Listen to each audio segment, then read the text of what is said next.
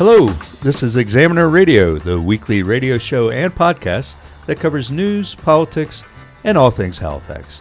I'm Tim Bousquet, editor of the Halifax Examiner, which is available online at halifaxexaminer.ca.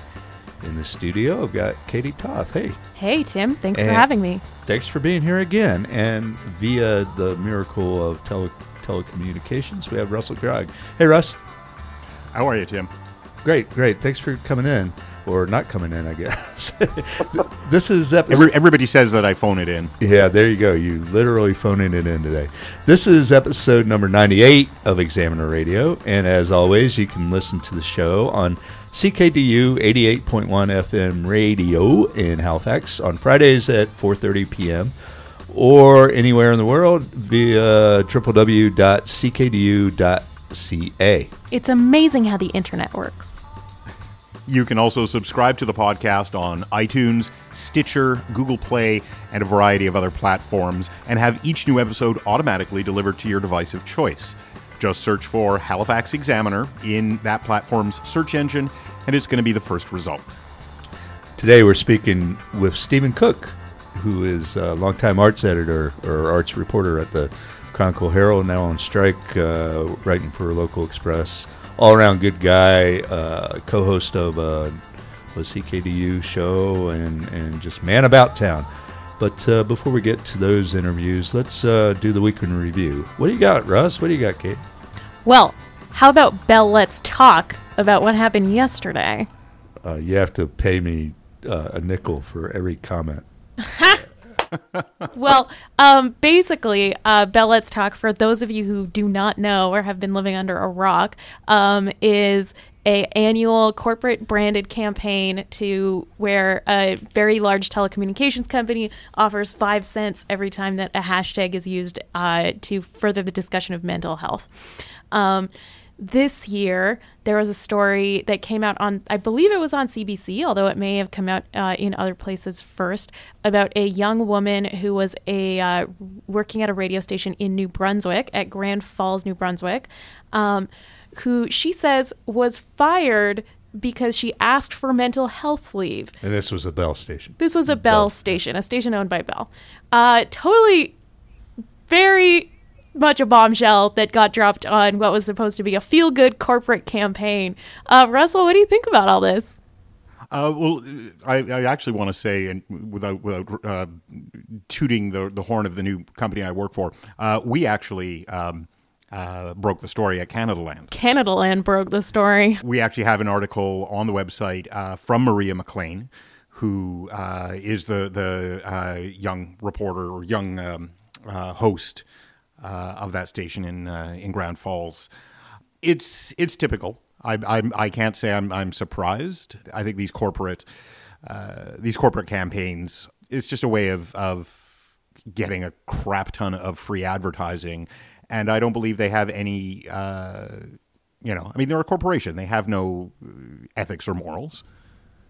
Also, tax credits, right? I have not looked into Bell's taxes. You know, I'm totally speaking out of my butt here, but like, yeah, when corporations donate money, they get huge tax credits and taxable losses out of it. And they manage to get that tax credit and get us all talking about how great they are. Well, the counter the, the counter to this, of course, is that uh, you know they're raising awareness, uh, addressing issues of mental health, getting people to talk about it. Um, I don't. I don't But I would counter, yeah, raising awareness and getting people to talk about mental health is great. But if we aren't talking about how to protect people, make sure that they feel safe talking about their mental health, give them a threat model, just telling people to talk about their mental illnesses or challenges with mental health willy nilly and giving people a false sense of security about the consequences Yeah. that can arise when you're honest in a public forum about challenges you have is irresponsible.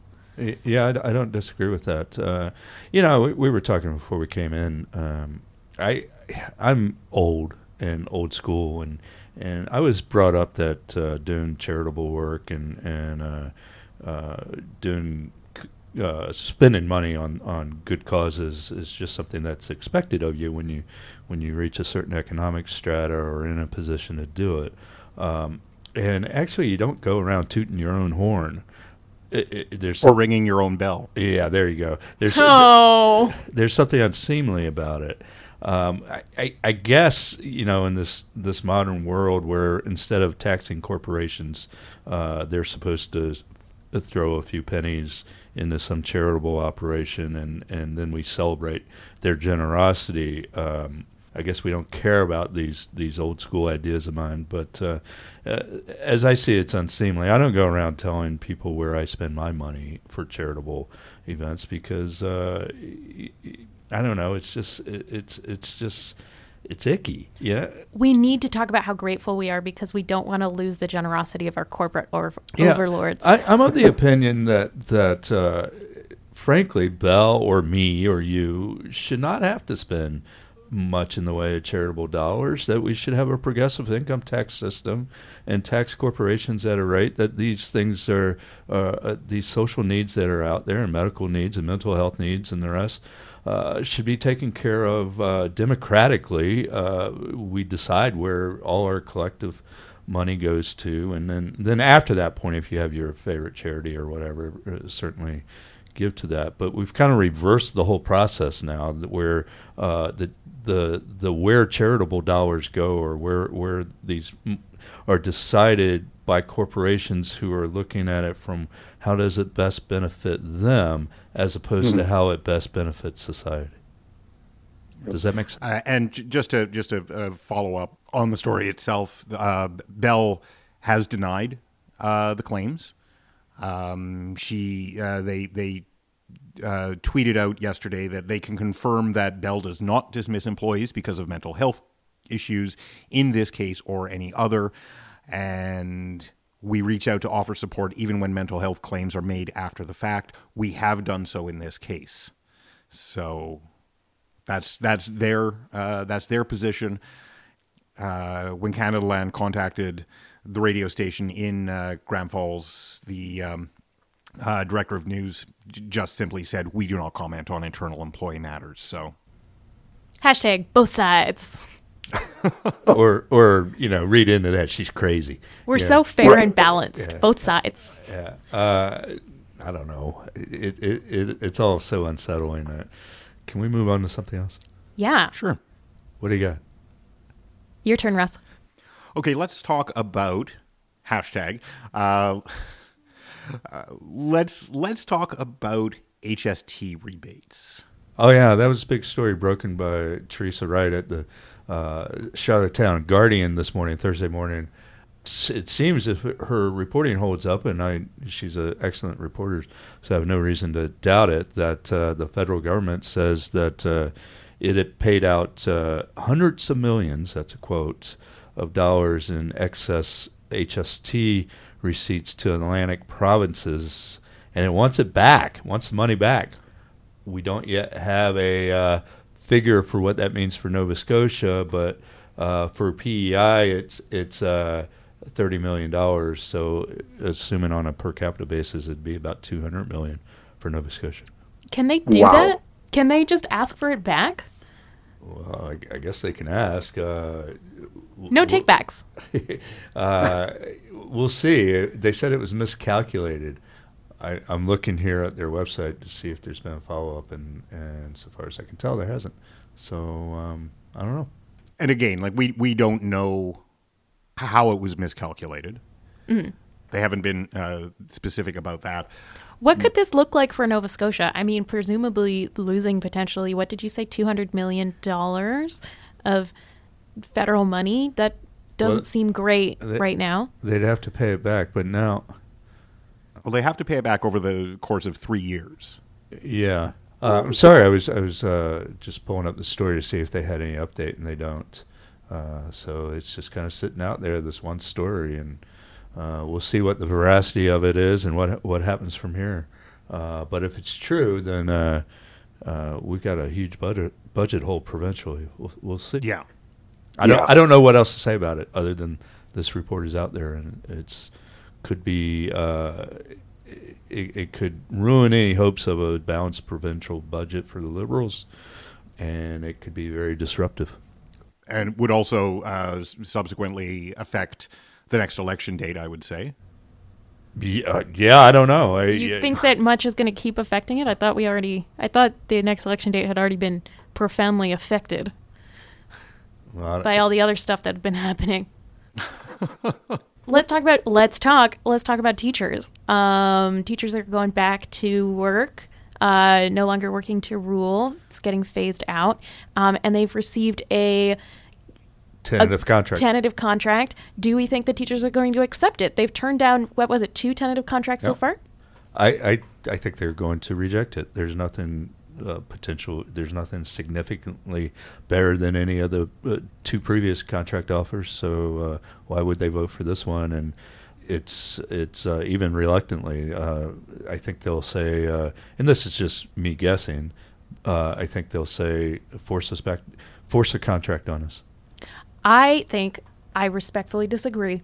I think that the incident in terms of the Hawaii trip started really hurting them. I think public opinion is, you know, wearing a bit. You know, we had all these media reports about people who were worried about their proms, worried about their trips to Europe, et cetera, et cetera, like, you know, high schoolers and their parents. And I think that they are realizing that their strong bargaining position is becoming a weaker bargaining position and they're going to want to get something on paper and get out.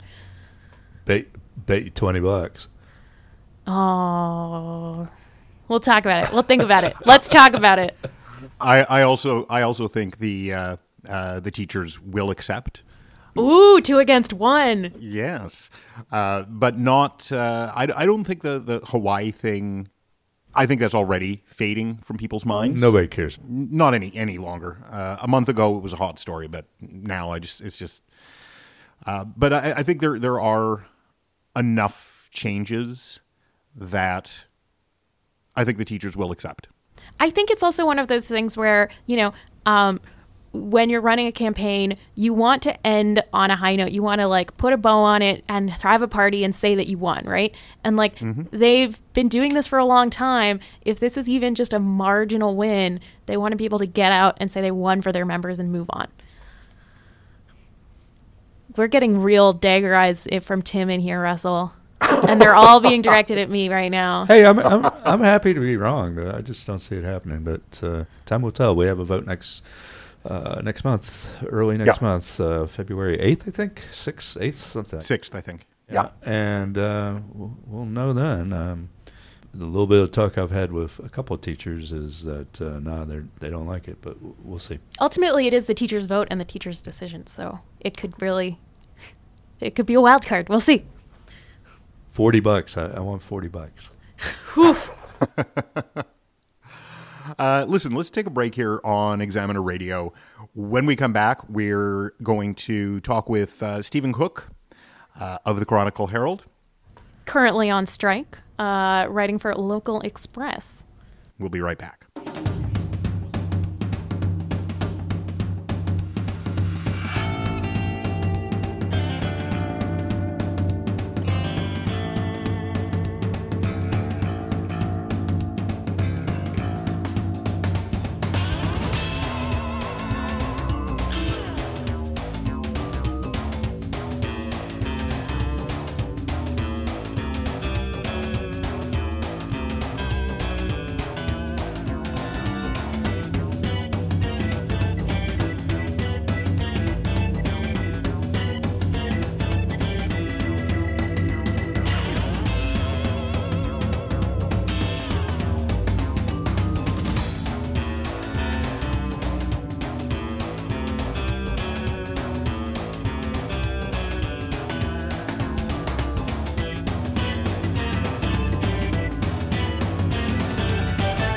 We are joined in the studio by Stephen Cook. Hey, Hello.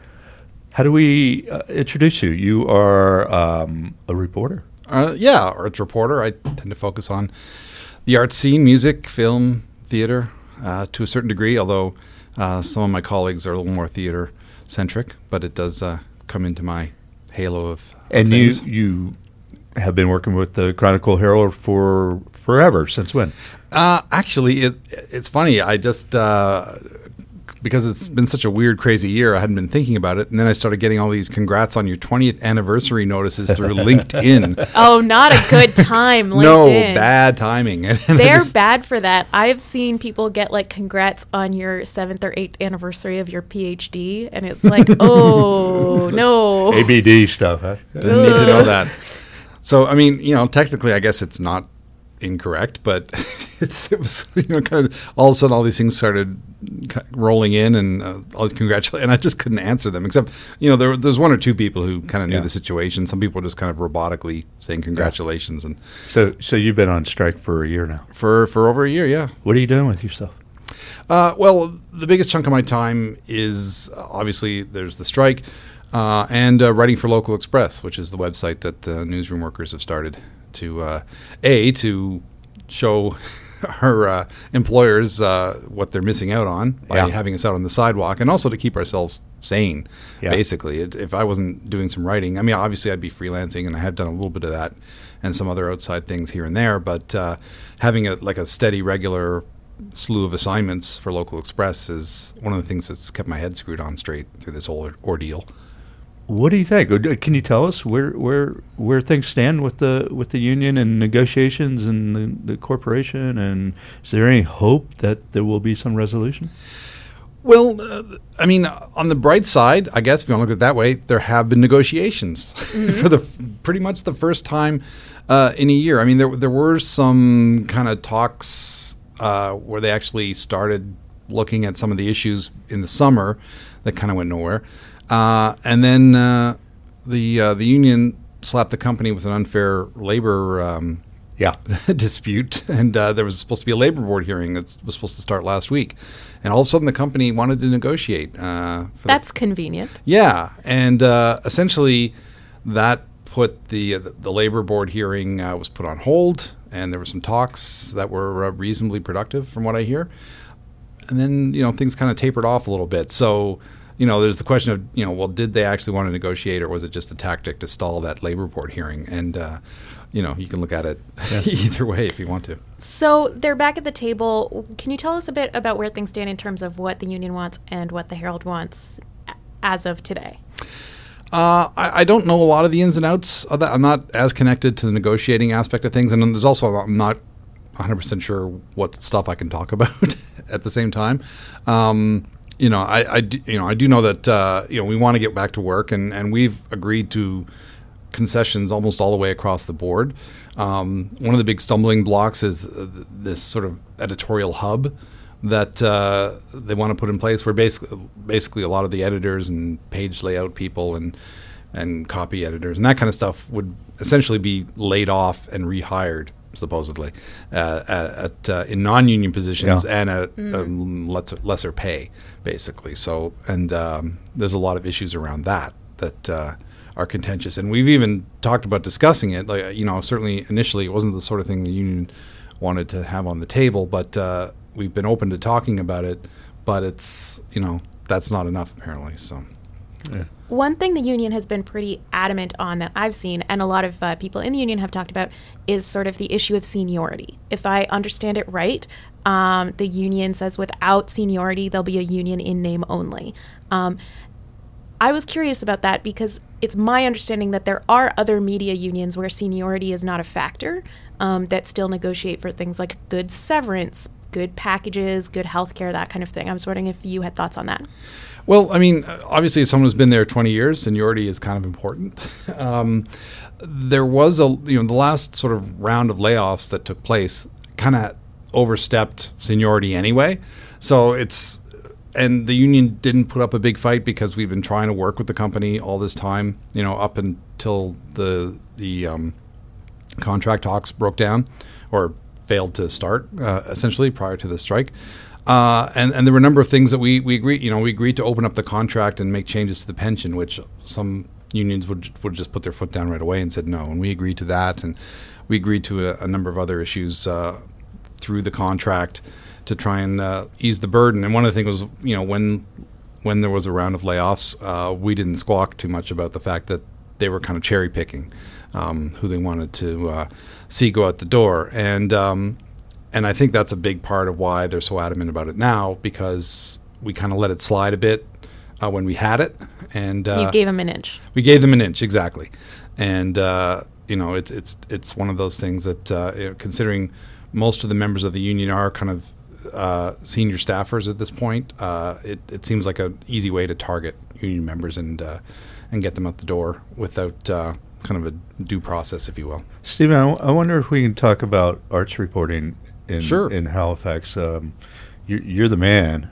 Uh, there's so many issues here. A while back, I, I guess it was about what three months ago, there was a press conference held by various arts institutions and supporters of the arts, who were decrying the situation, uh, the strike situation, um, because of the lack of reporting and lack of solid reporting. And some of the arts organizations uh, said they w- refused to deal with the the scabs at the Chronicle Herald um, and refused to to play the game that they've been playing for a long time, which was basically come take nice photos of us rehearsing, Mhm. and we'll give you nice quotes, and you'll have copy, and we'll have uh, free publicity. And that relationship has broken down in a lot of uh, organizations, and it's hitting the arts organizations hard.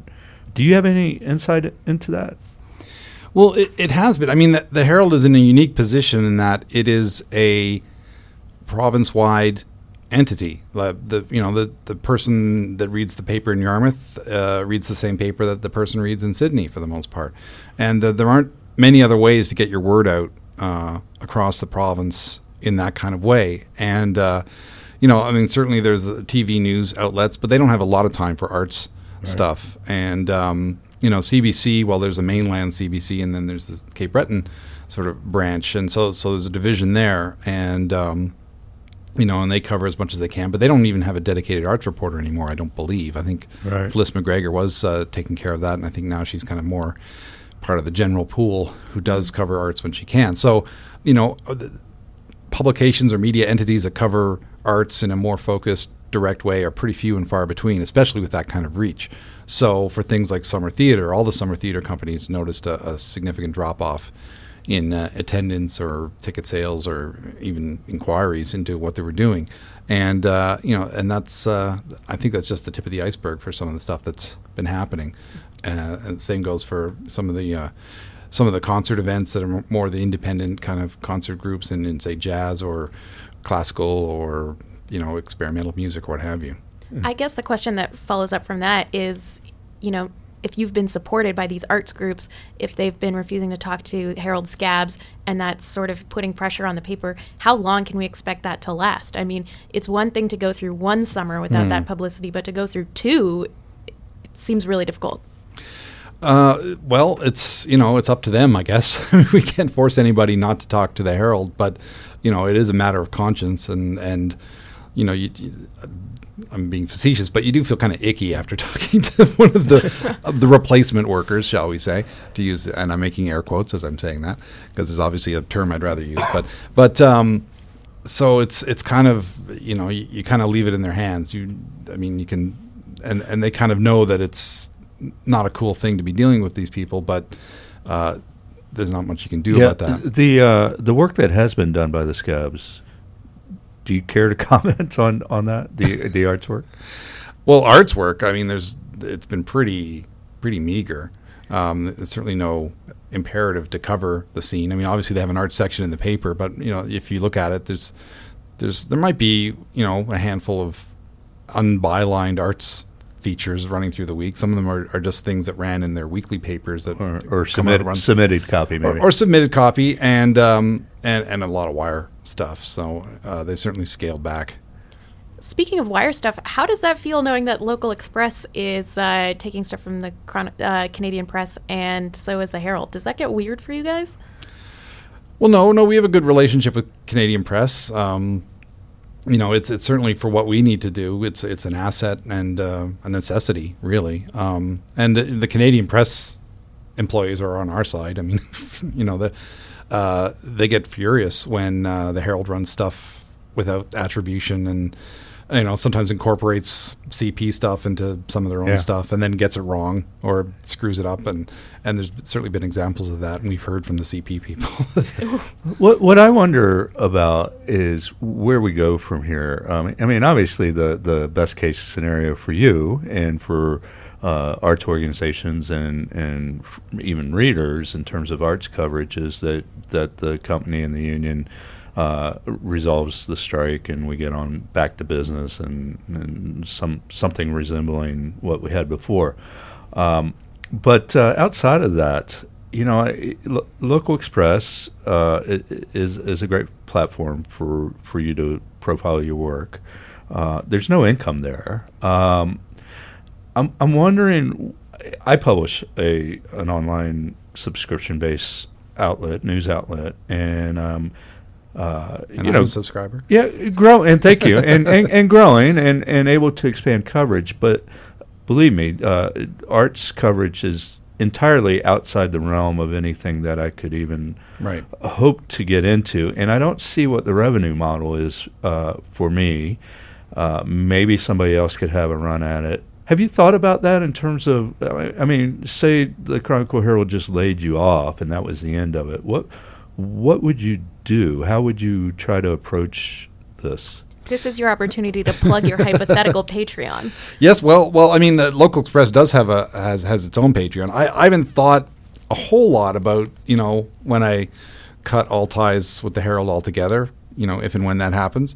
Um, certainly, uh, certainly, I'd be freelancing to any and all outlets that would have me. But uh, certainly, some sort of online presence and, and writing about things would, would definitely come under that umbrella. And doing doing my own thing with the Patreon and trying to be as comprehensive in terms of coverage. You know, perhaps me and my, you know, Andrea Nemetz and Elissa Barnard, who are my fellow uh, Herald Arts reporters, would would gang up and, and do something together in that regard. It's hard to say, but that that's certainly a thought for sure. Yeah, I mean, I, I guess you know these are the things that keep me up at night. Uh, thinking is just what does this model look like going into the future? And in the past, you know, the Chronicle Herald, for all its faults, for all the things we've criticized it for, and and all its shortcomings, uh, was that all things to all people kind of old model media and arts coverage uh, contributed to the overall everything for everything.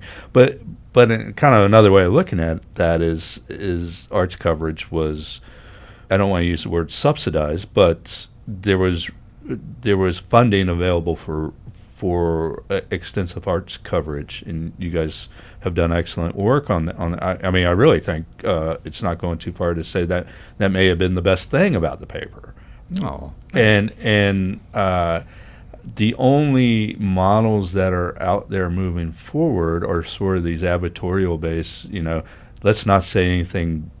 Let's not give a theater company a bad review or or call out a band. Uh, you know, because we lose our potential funding. But Tim, how is that different from just arts coverage in general in a small city? Like it's always been a challenge throughout Halifax to, you know, be critical and like write critique, but at the same time mm, make sure you can still get invited to the next show. well, I mean, given that how few and far the outlets are, um, What are you going to do, know, right? what are you going to do? Yeah, yeah. Um, you know, uh, that's you know that's kind of a thing with me. Like I, I have certainly been accused of not being critical enough in some cases, but I, you know, I haven't. I'm not in a lot of reviewing kind of situations. I don't do regular music reviews at this point, and um, you know, I was I was down to just doing uh, from going. I used to have a weekly music review column, and just because of the workload and and not working overtime and that kind of thing, that kind of fell by the wayside. And I was kind of doing a CD of the week, so which naturally would be something I would like, you know, every week. I wasn't going to rec as a Yeah. recommendation as opposed to a, a sort of a critical review. CD of the week. Yeah. This one's garbage. Yeah, this CD of the week is the one you should ignore. You know, so I wasn't really doing that. Um, you know, un- unless it was like a major, stupendous review uh, release that was kind of hard to ignore, like you know, a new Springsteen or something like that, that I would toss in there, and um, you know, perhaps might not be as fond of, but it might be one that people want to hear about or something like that. But um, you know, if if I was doing something more independent and um, you know, where I was just focused on doing arts coverage and things like that, I think there'd be more room Yeah. for that kind of thing. Yeah, I mean, I, I think of things like you know the East Coast Music Awards and the granting process and Mm. and those sort of like the the just what's the context of all this stuff? No one's doing that reporting really locally. Uh, at the moment, no, Yeah. and I'm, I'm not going to ECMAs. They're in St. John this year. Yeah. Um, so I think next year, I don't know if they're back in Halifax the following year, but that would be fairly embarrassing if we were still on strike in the the ECMAs were in Halifax or East Coast Music Week or whatever. Um, but I mean, the the fact that there were talks over the past week, even if they might have just been a tactic to Yeah. delay a labor board hearing, um, is it you know at least one of the first positive things that's happened in terms of negotiation that at least you know now they're stretching it out. You know they're stretching out and actually looking at what negotiating is like, as opposed to stalling it, Yeah. uh, actually diving into it and going through things. Well, uh, good luck. Thanks. Yeah, uh, look, uh, we're running out of time, so I'll just say uh, uh, thanks for coming in, and and uh, we will be following closely, and I don't know, we'll see where we go Let's see from here. happens. Yeah. Ooh, Thanks, guys. thanks for being here. We've been speaking with Stephen Cooke, who's the arts reporter for the Chronicle Herald, now on strike and working with Local Xpress. We'll return right after this.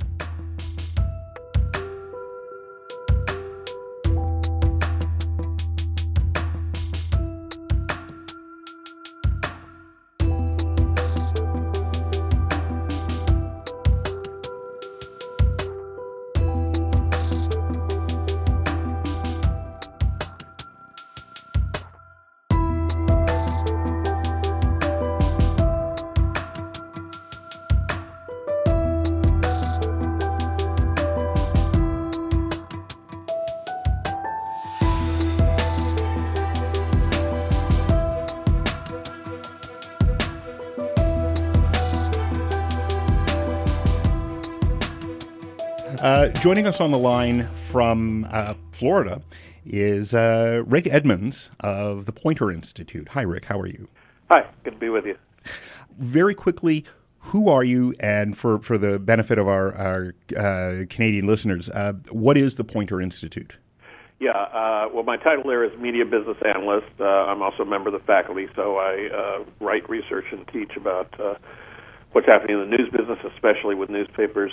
Probably been doing that for uh, 15 years or so now. And uh, Poynter is a nonprofit school for journalists. Um, also owner of the uh, Tampa Bay Times, one of the best regional papers in, in the country. Okay, and that's that's actually it is one of two papers in Tampa. Is that right? Uh, not anymore. Uh, we bought the Tampa Tribune uh, not quite a year ago and have folded it into the Tampa Bay Okay. Times. Okay. So you're so this is interesting that a, a, a major U.S. market, um, a not-for-profit, owns the daily paper. Right. Though the paper itself is is incorporated as a for-profit entity, so it, it pays taxes, et cetera. We we do not. Okay. Okay. Interesting. Uh, so I, I sent you a, a stack of information uh, about this situation uh, here in Nova Scotia with Right. uh, the Halifax Chronicle Herald. Um, the paper marked uh, the auspicious one-year anniversary of uh, the majority of its reporters and editors um, hitting the picket line. And do I understand correctly that uh, the the publisher, the paper has continued to publish with substitute writers or whoever's left there putting it out? Yeah, yeah. So uh, they they've hired a number of of uh, scab reporters. Uh, a handful were on. A handful of, of people were on contract, so a couple of columnists and an editorial cartoonist, uh, but basically everybody else is is, is gone. Uh, the current iteration of the of the paper is, I mean, it's wafer thin compared to what it was Right. even a couple of years ago. You know, the main news section only seems to have you know three or four bylined reporters, and the vast majority of, of the content is a mix of, of non-bylined, so you know rewrites of press releases or police reports, Yep. um, lots of lots of wire copy, and some really poorly uh, designated advertorial. So you know, the, the, it's a it's a paper that's trying to co- be the paper of record um, for a city of three hundred and fifty thousand and an entire province of close to a million people. Uh, so I'm just going to, I mean, a couple of questions. First of all, how are readers uh, and even non-readers, I mean, citizens in general, how are they losing out with this current product? And how do you educate and inform the public uh, about, you know, why this is crucial? Well, uh, whether by virtue of the strike, which is a very dramatic way, or by attrition, which has happened at, at a great many papers, uh, you begin to end up with a situation where you really don't have uh, professional, experienced reporters covering government, other key institutions, and you know it just really the net result is uh, less of the information uh, readers citizens need in, in a democracy, Mhm. and uh, you know it's uh, it's happened so so gradually. I don't know there's necessarily a high degree of alarm uh, about that, but it is pretty alarming, and uh, especially if the business continues to be bad and and the uh, attrition is that much worse. Right, right. Uh, unfortunately, I mean the the Chronicle Herald is a, a privately held company, so they Right. don't have to disclose their financials. You know, they claim that times are are too tough to have unionized reporters. Uh, but again, we, you know, nobody nobody beyond uh, uh, the president and CEO know know exactly what's going on. Know what the numbers are? Yeah, yeah. So, from a business standpoint, I mean, how would you advise the Chronicle Herald upper management to to try to adapt to this changing industry? Well, it's certainly their choice, and I'd, uh, I, I would uh, be a little presumptuous if, if uh, from a thousand or more miles away, I, I, I had a solution for them. I, I, I have to say uh, that the the course of uh, running a paper just really lean and uh, figuring that's uh, good enough is is not unique to them. But I, I think it does have several downsides. The one I mentioned, I think that uh, uh, reader citizens begin to pick up that uh, there's not much there anymore. Um, I think that editorial environment is is less valuable to advertisers, but uh, it puts me in mind of a, of a phrase my friend Phil Meyer, who was sort of the dean of uh, uh, scholars about the business of journalism, uh, offered 15 years ago that you get something that's uh, a vicious circle or even a, a death spiral. I think was his term from uh, aviation. That you know, as you times are bad, you cut back the uh, number of reporters and the amount of news. Um, that makes the paper less attractive. It loses circulation. Then it loses some advertising revenue, and this cycle just kind of repeats itself. And uh, uh, I think it has played out that way in many places. Um, more typically, it it results in papers that are very thin than papers that actually go out of business. Mm-hmm. And we, we've seen a lot. Uh, I mean, we've seen a number in Canada. A number of dailies uh, have folded, and certainly in Right. the states, um, papers have folded. They've uh, amalgamated, or they've reduced. I know the the New Orleans Time Picayune for Times Picayune for uh, a while there went to a I think a three day a week uh, publishing schedule. Is that right?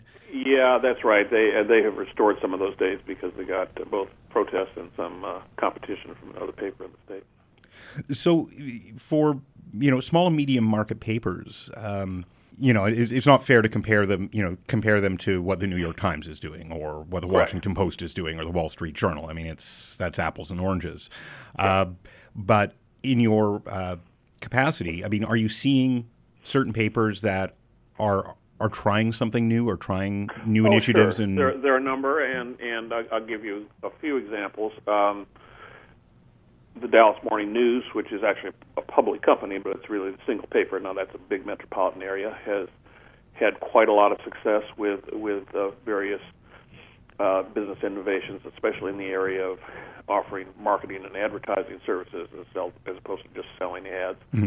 Um, they're doing some ambitious things with with their news side too.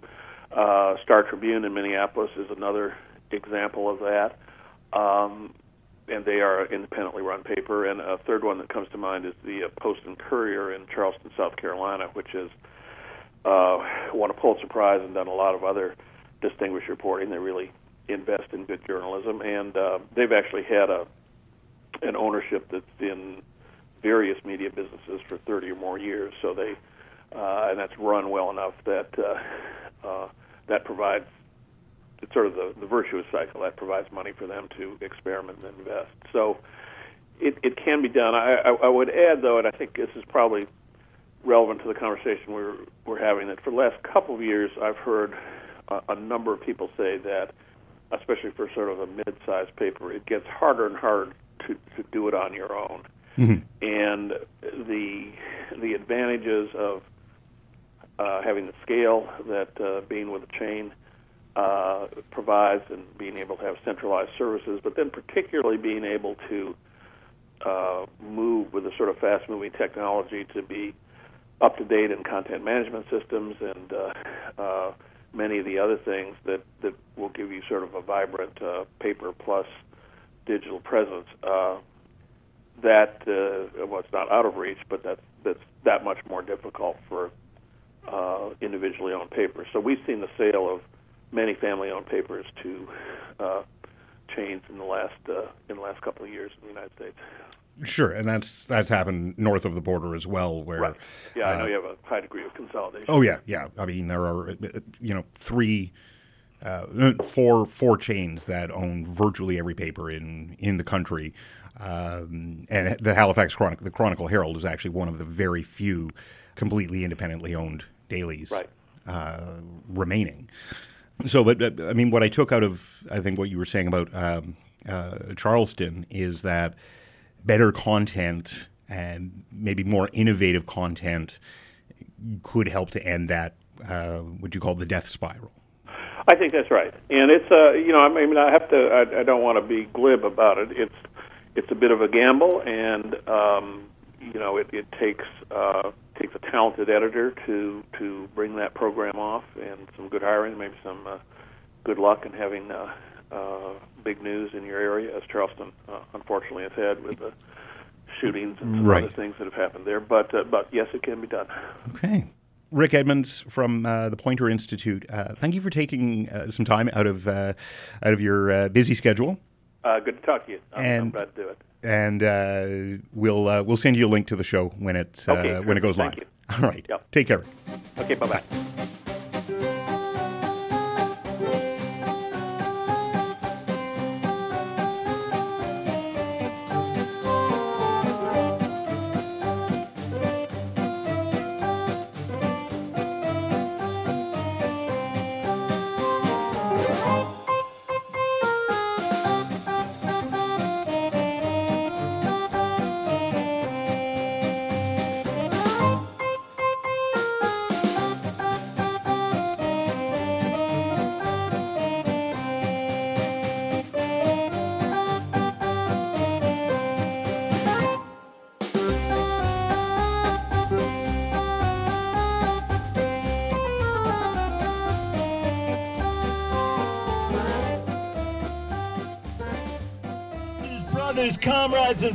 Thanks so much for coming out here to support the, the Halifax Typographical Union, the striking workers of the Chronicle Herald. It's been one full year, 365 days in all manner of weather that these folks have been on the picket line. They're forced on the picket lines January 23rd of last year in a defensive strike against a union-busting employer. My name is Leanne Heller.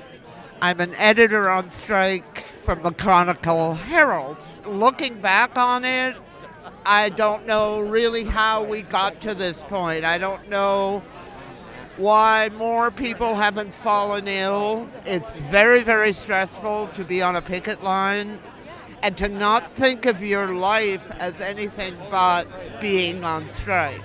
That gets to you after a while. Year on strike for this nonsense. There's absolutely no reason for this strike. It's crazy.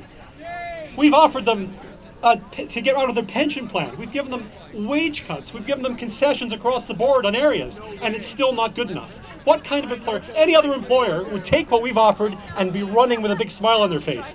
We finally got these guys back to the table. We have to beg, borrow, and steal to get these guys to come to the table, but we've got them there, and we're hopeful that we can make a breakthrough. But I'll tell you one thing if we don't, this fight is going to get louder, stronger, and harder. And we're going to come at them with more guns in the next month, in the next two months, and the next year if necessary. The union bargaining team and the management bargaining team are meeting. They're going to be meeting this afternoon. They've been meeting all last week, and that is a precedent in itself because it's been a long, long time since they've sat down at the table together to talk. So we're, you know, the expression cautiously optimistic. This, at the end of the day, is about quality jobs and quality journalism in this province. Do you want it? And if we want it, we've got to fight for it. It's Paul Schneidereit, editorial writer and columnist. Been with the paper 33 years.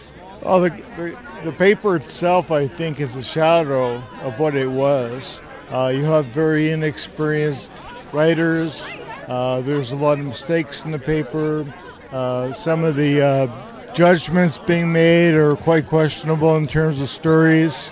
So it's been, it hasn't been very good, and the public has noticed. Have you had a look at the newspaper? Do you remember that lovely story about the Syrian refugee children?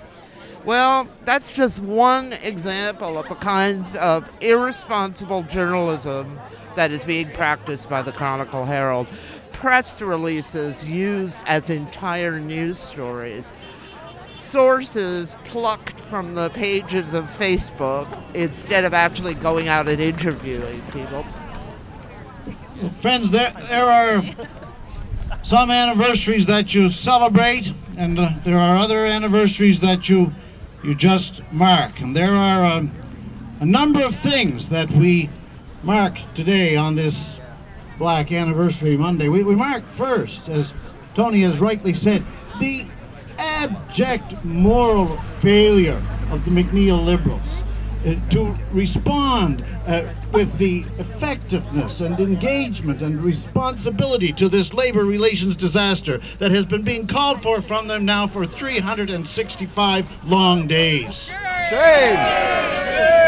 I'm Lisa Roberts. I'm the MLA for Halifax Needham representing the NDP. We've tried to support the Local Xpress both by being available for interviews, and a number of MLAs are advertising on the Local Xpress, which is the, the publication put out by the striking workers, and then just uh, raising raising it in the House of Assembly when we're when we are in session and asking the provincial government to show some leadership because this is this is a particularly important institution. I mean, journalism is, is plays a role in democracy, and, and as someone who was a journalist for a long time, I really notice um, how many fewer journalists we have who are able to cover Nova Scotia in the way that we really require as citizens. Our next speaker is the president of the Halifax, Dartmouth, and District Labor Council, Sister Suzanne McNeil. Thanks so much. Thank you all for being out here today. And um, on behalf of 25,000 uh, unionized workers in the Halifax Regional Municipality, I want to say that throughout this year, the Halifax Typographical Union has certainly been in all of our thoughts and in all of our hearts. Um, we know how difficult it is to walk a picket line, even for the shortest uh, length of time. And to do this for a year is certainly a grueling experience. Solidarity! So, so, so! Solidarity! So, so, so! Solidarity! So, so, so! Solidarity! With this group and the support we've had from other unions, you're not alone and that's an important thing you realize about union membership is you become part of a larger group and it's not just a superficial way of putting it it really is true I mean, for me, solidarity is is um, being with the people going through what they're going through. So these are workers who have been walking the pavement for a year.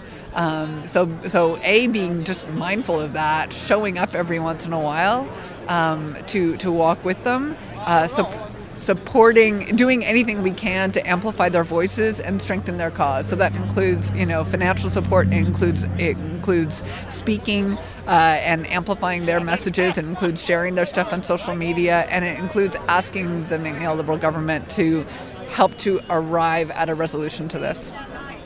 Just like a tree that's standing by the water we shall not be moved we're fighting for our rights now. We shall not be moved. We're fighting for our rights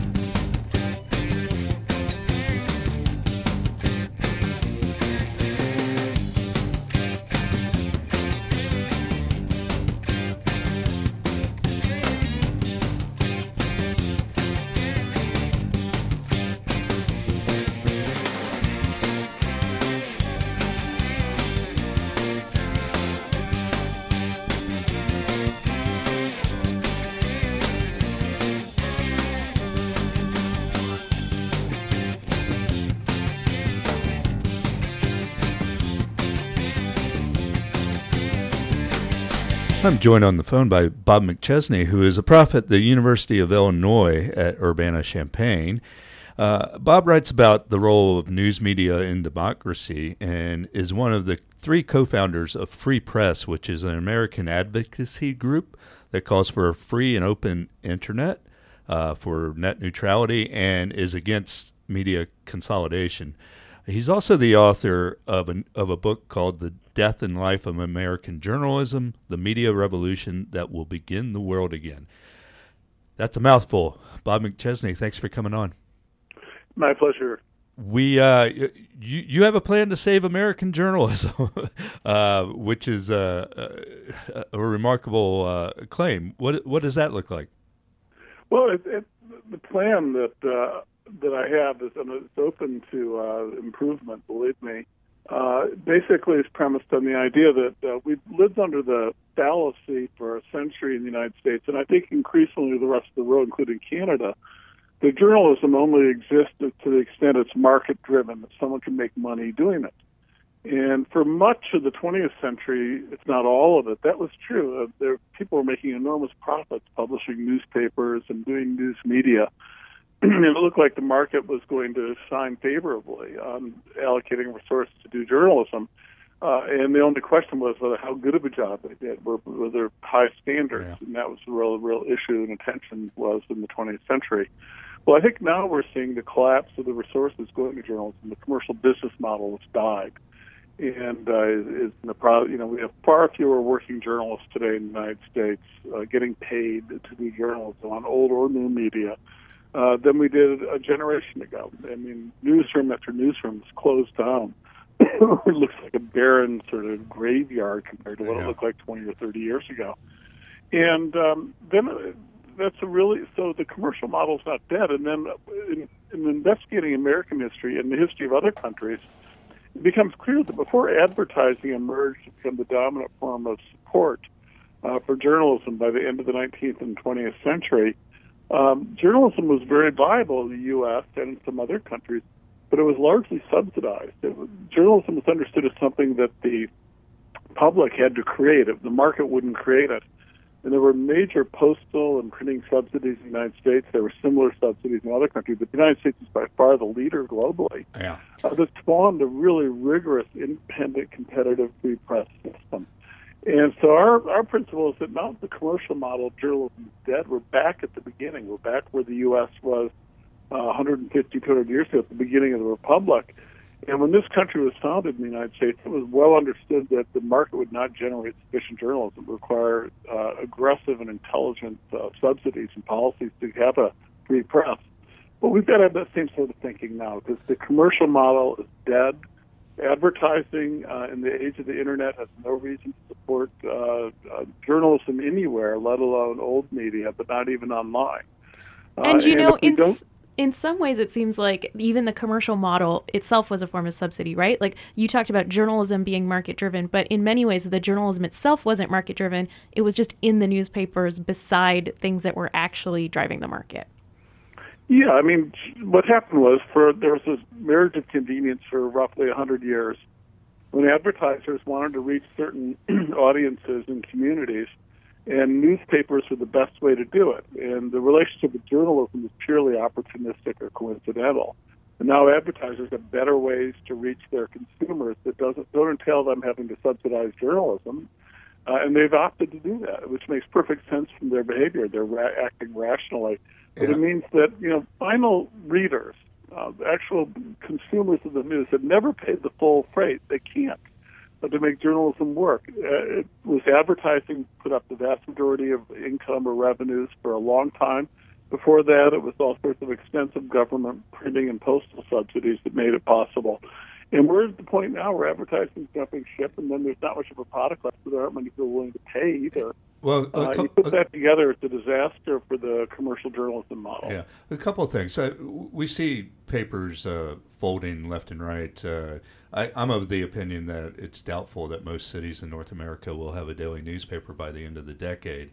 Uh, I, you know, I don't know what you think about that, but uh, um, you you go back to this prior age in the 19th century with all these postal subsidies, and and I, I think you're right. Yes, uh, uh, the very vibrant uh, press of the day was was uh, the creation of government subsidies uh, in in all sorts of ways. But you know, they didn't have at that time uh, an ideological uh, just disdain for uh, government subsidies that seems to to uh, control most Western countries right now. Uh, this political idea that uh, you know you're out there in this free market and you better damn well compete all on your own uh, on your own terms and stop looking for handouts. So how do you bring those those uh, those old school uh, attitudes that that well we've got to support the press through government action? How do you bring that into an age that uh, you know, a neoliberal age that just uh, uh, is totally antagonistic to that view. Well, that's right. I mean, we've had 40 years now of intense, unrelenting uh, propaganda. The government cannot be a force for good. It can't solve problems. It's only evil.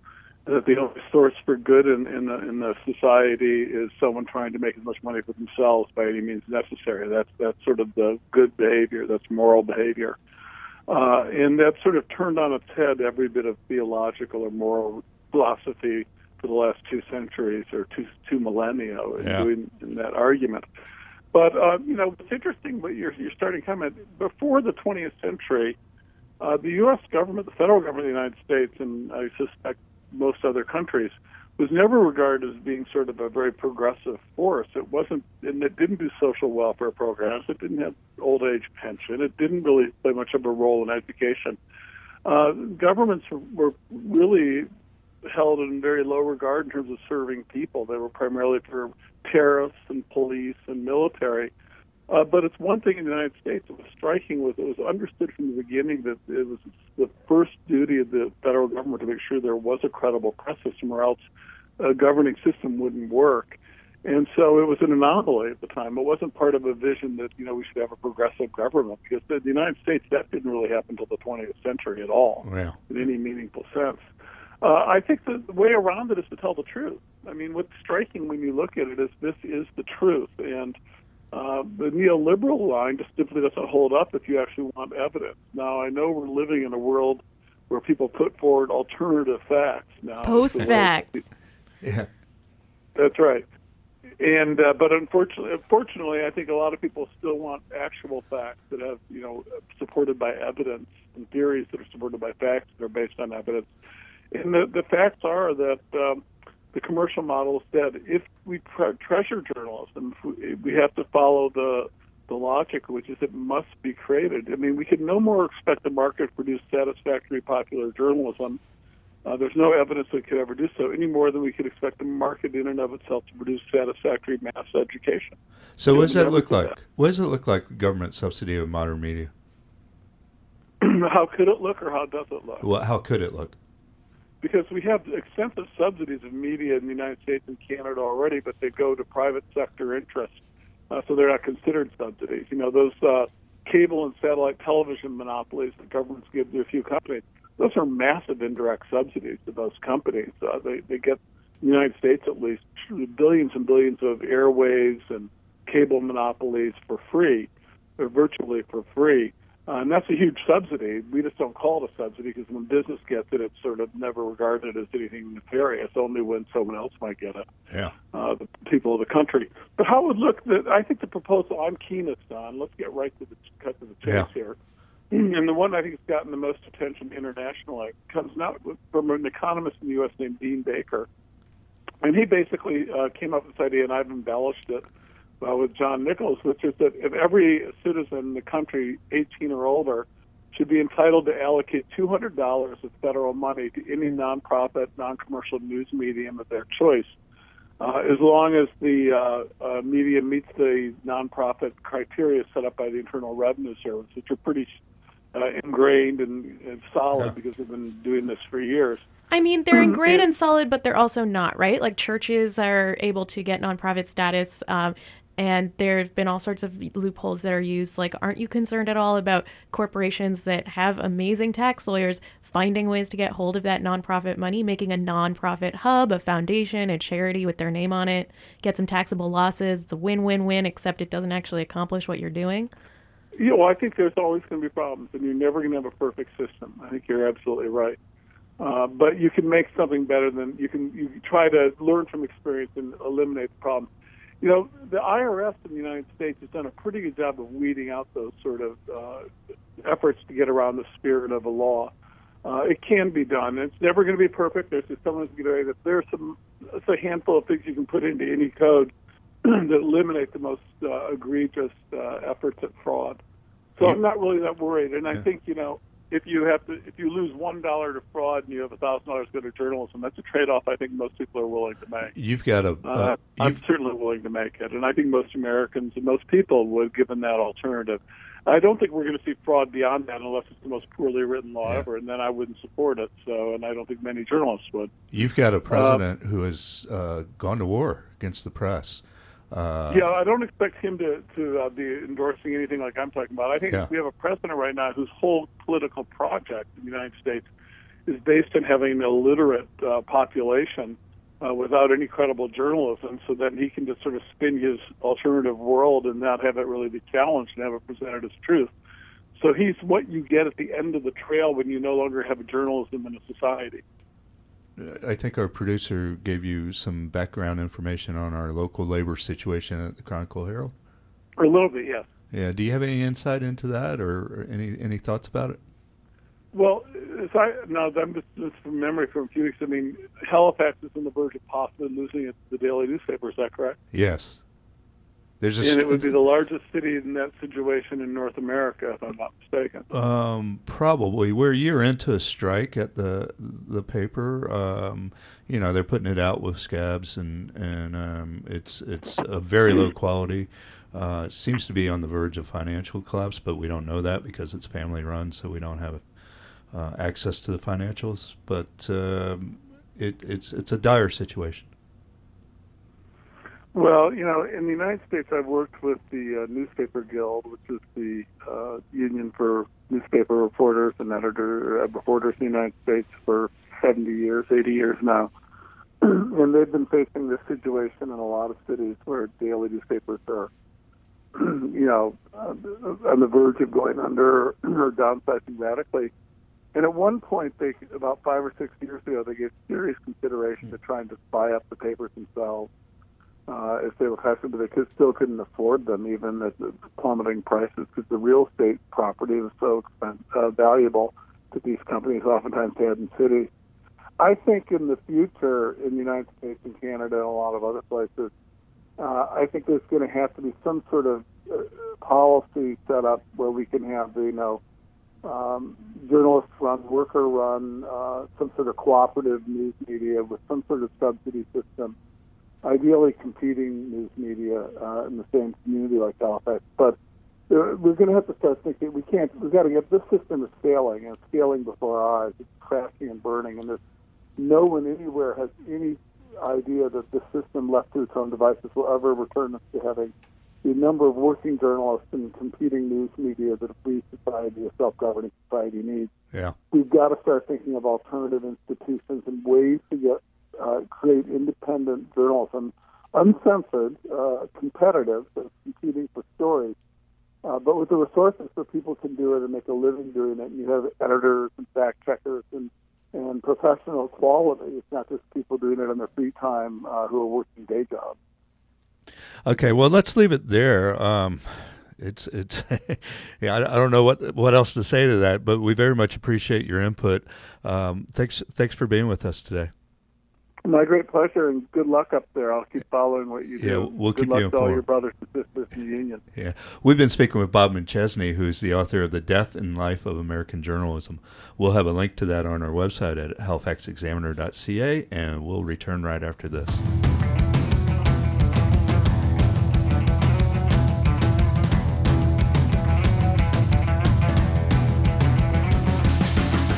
That's a wrap for this week's Examiner Radio, the weekly podcast and radio show produced by the Halifax Examiner. I'm Tim Bousquet. I'm Katie Toth. And I'm Russell Gragg. As always, we'd love to know what you think. If you have comments on what you've heard or story suggestions for future episodes, please send us an email to podcast at halifaxexaminer.ca. Until next week, your word is 40 bucks. No.